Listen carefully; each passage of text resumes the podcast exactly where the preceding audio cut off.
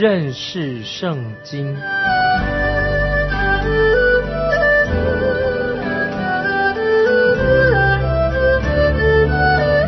认识上帝的话，把上帝的话带到全世界。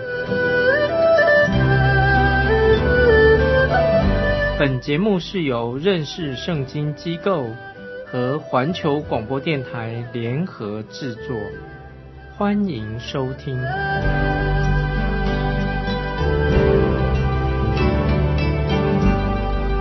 亲爱的听众朋友，你好，欢迎收听认识圣经，我是麦基牧师。现在主耶稣已经接近被捉拿的时候了。主耶稣和门徒在最后相聚的时间，就是他们一同吃逾越节的晚餐。在晚餐的时候，主耶稣警告犹大说：“在你们中间有一个人要出卖我。”这是主耶稣提醒也警告犹大。犹大其实他可以不必出卖主耶稣，可是他听了以后，就出去做了一些让他悔恨不已的事情。我们又看见。后来主耶稣就被出卖，被钉在十字架上。主耶稣复活，后来升天，我们就得到神赐给他儿女的奇妙的救赎恩典。主耶稣在逾越节晚餐当中，他也设立了圣餐这件事情，要我们在以后借着圣餐，我们可以纪念主的受难。接着我们继续来看马可福音第十四章。我们从二十六节看到三十一节，他们唱的诗就出来往橄榄山去。耶稣对他们说：“你们都要跌倒了，因为经上记着说，我要击打牧人，羊就分散了。但我复活以后，要在你们以先往加利利去。”彼得说：“众人虽然跌倒，我总不能。”耶稣对他说：“我实在告诉你。”就在今天夜里，鸡叫两遍以先，你要三次不认我。彼得却极力的说：“我就是必须和你同死，也总不能不认你。”众门徒都是这样说的。我们首先看到了彼得对主耶稣宣告他的忠诚，他是很诚心的，只是他不知道他自己有多么的软弱。这样也是我们大多数人的我们的问题。也是我们的毛病，我们的软弱，我们不知道我们自己实在有多么软弱。我认为有些心理学家并没有能力去解决，来帮助我们认识我们自己，因为我们不太认识自己，心理学家也不可能。我们只有借着神的话，才能够让我们看见我们自己的问题到底在哪里。所以我们说，神的话，圣经的话，是我们唯一的镜子。就我所知，今天一个基督徒。我们找一些心理学家来帮我们解决问题，但是我觉得这些心理学家不会比一个牧师更能帮助人去解决问题。我们今天都被误导了，以为那些心理分析，甚至是基督徒的分理师，好像就能够解决我们心理上的问题。其实心理学家并不能够解决我们的问题。亲爱的听众朋友。没有人能够真正的知道人内心深处的问题，只有神的话才能够光照我们，让我们知道我们的问题在哪里，让我们知道在神面前我们是一个啊一个很卑微的罪人。当我们有这样的认知以后，我们就能够明白，知道说神的话可以帮助我们，可以解决我们的问题。如果我们不看重神的话，不理会神的话的话，那么我们不久就会发现。虽然好像我们接受心理学家有些心理学家对我们的帮助，其实你知道不久以后会产生更多的问题，不但他们解决不了问题，反而在以后的问题生出更多的问题。所以就是像圣经所说的，那个人的光景，他的境况啊，就比他以前更不好了，更糟糕了，因为他没有看重神的话。我们要很清楚的知道这件事情。唯有主耶稣才能解决我们一切的问题。你不是说哇，让我们先解决他的问题以后才来到主面前？不是的，是要先来到主耶稣面前才能够解决我们一切的问题。这个是最重要的一点，我们啊要知道啊，主耶稣他是唯一最伟大的医师，也是唯一的能够解决我们的问题。为什么耶稣是最伟大的心理医师呢？当然。他是最伟大的心理医师，唯有他能够真正的了解你的问题到底在哪里。我要强调说，耶稣基督那位独一的最伟大的医师就是他。我要还是要重复的说，耶稣基督是唯一能够解决我们问题的，因为这是非常重要，非要强调不可。今天有很多所谓的医生或者心理医师，他靠着医病来赚大钱。事实上，我们要知道，只有神的话、神的真理才能够解决我们内心的真正的疾病。神一定会亲自在我们心里面动工，只要我们愿意来到他面前。把我们自己完全的交托给他，求主耶稣神的大能在我们心里面能改变我们。也许我们虽然在过去，在我们童年的时候、年轻的时候啊，有个很悲惨的过去。其实不管我们怎么样悲惨，过去是怎么样难过，不要忘记我们有一位爱我们的救主耶稣。我们可以坦然无惧的来到他面前。我们有这位主是我们的唯一的依靠。实在太奥妙了，太好了！主耶稣这个时候就告诉门徒，他要先往加利利去。主耶稣宣告他自己将要从死里复活。他告诉门徒说，羊群将要分散，但是主耶稣会在复活以后，他来到加利利。主耶稣应许要在加利利那个地方和他们再见面，但是彼得他很害怕。他不要这些事情发生，他就说，就是众人虽然跌倒，他不会跌倒的哦，他不知道自己说什么，他以为众人虽然跌倒，但是他绝不会跌倒。我们又看见彼得，他又不知道自己在说些什么了。我们的主耶稣也告诉彼得，不久将要发生的事情，告诉他，他让彼得知道一切的事情，也知道彼得要陷入在试探里面。亲爱的听众朋友，在这个时刻。主耶稣也要这样子来帮助你、支持你。当我们遇到困难、遇到试探的时候，主耶稣会帮助我们。尤其在我们最绝望的时候、最懦弱的时候，都有主耶稣同在。就像主耶稣仍然与彼得同在。接着我们看三十二到三十四节，他们来到一个地方，名叫克西马尼。耶稣对门徒说：“你们坐在这里，等我祷告。”于是带着彼得。雅各、约翰同去，就惊恐起来，极其难过，对他们说：“我心里甚是忧伤，几乎要死。你们在这里等候，警醒。”克西马的园应该是他们都很熟悉的、常来的一个地方。至于克西马尼园的正确的位置，现在我们不能够确定。他们为什么要常来这里呢？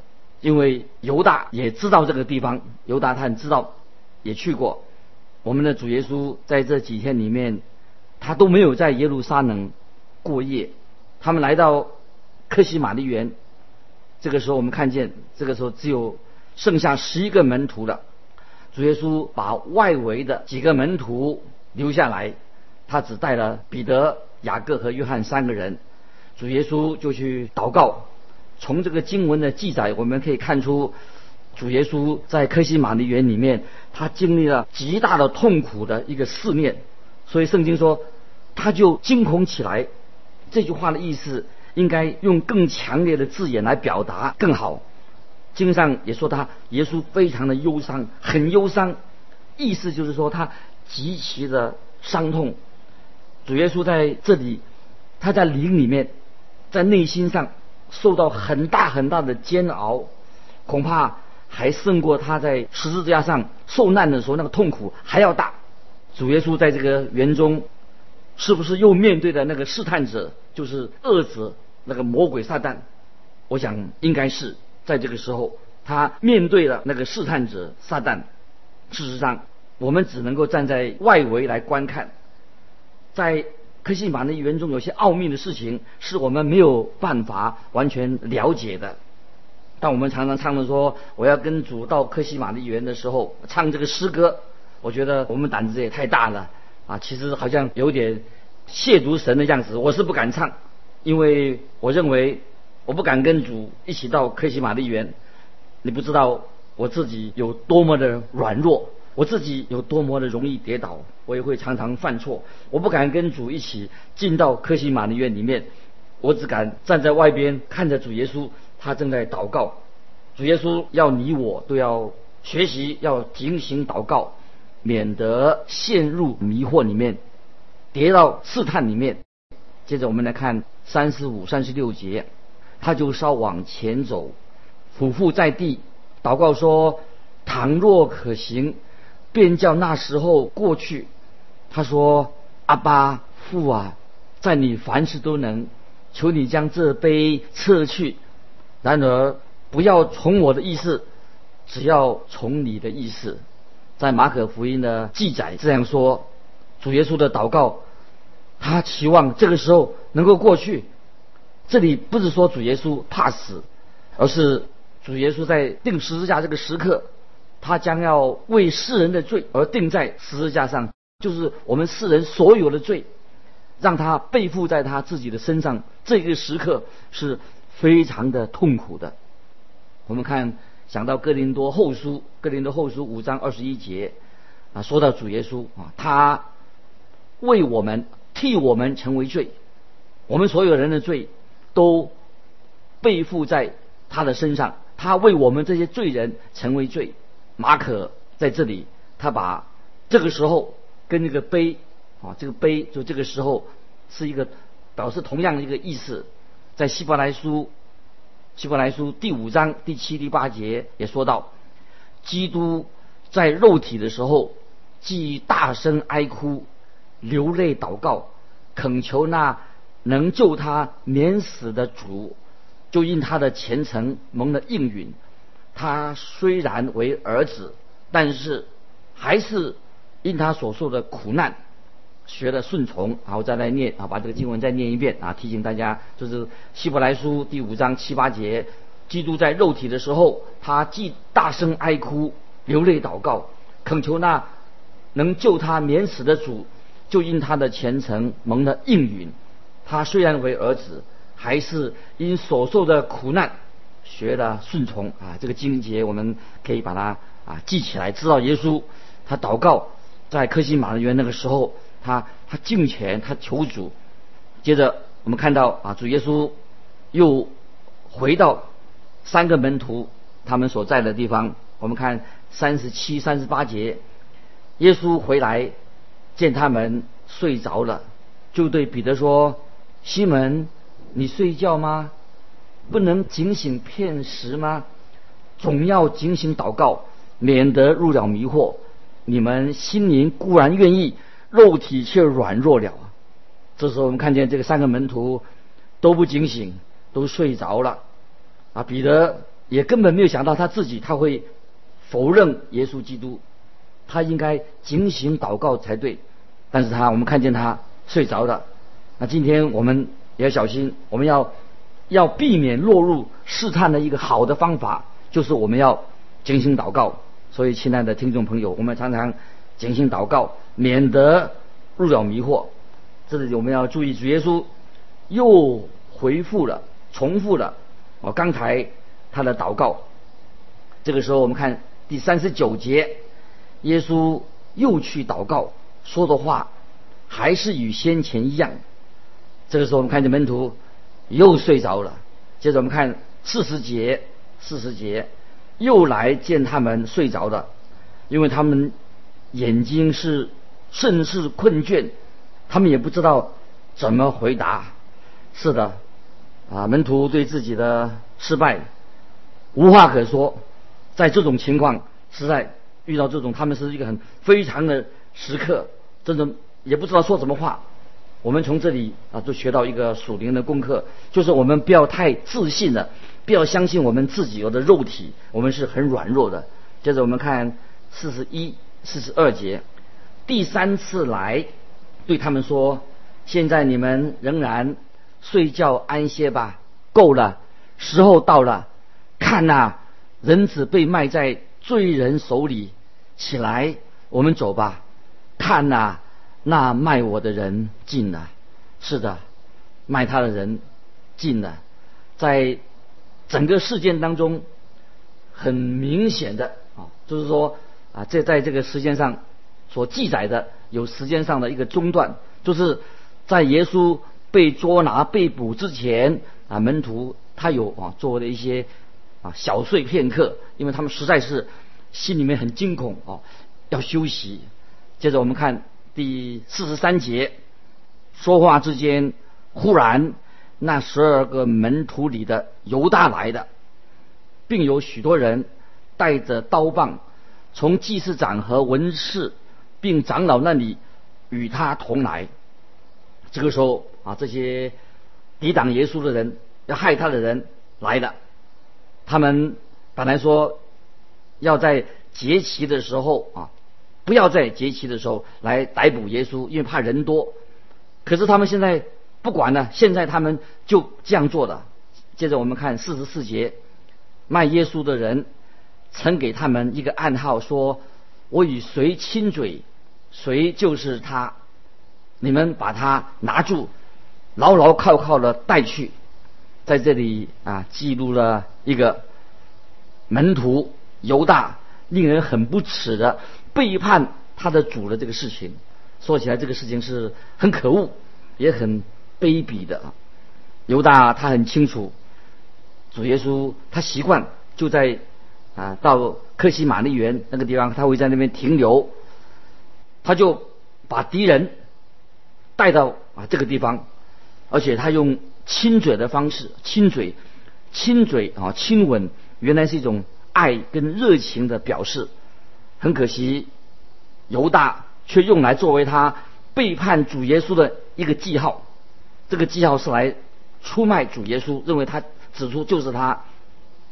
这个使犹大他这种恶劣的行为令人很厌恶，恶行恶状。啊，流传千古啊！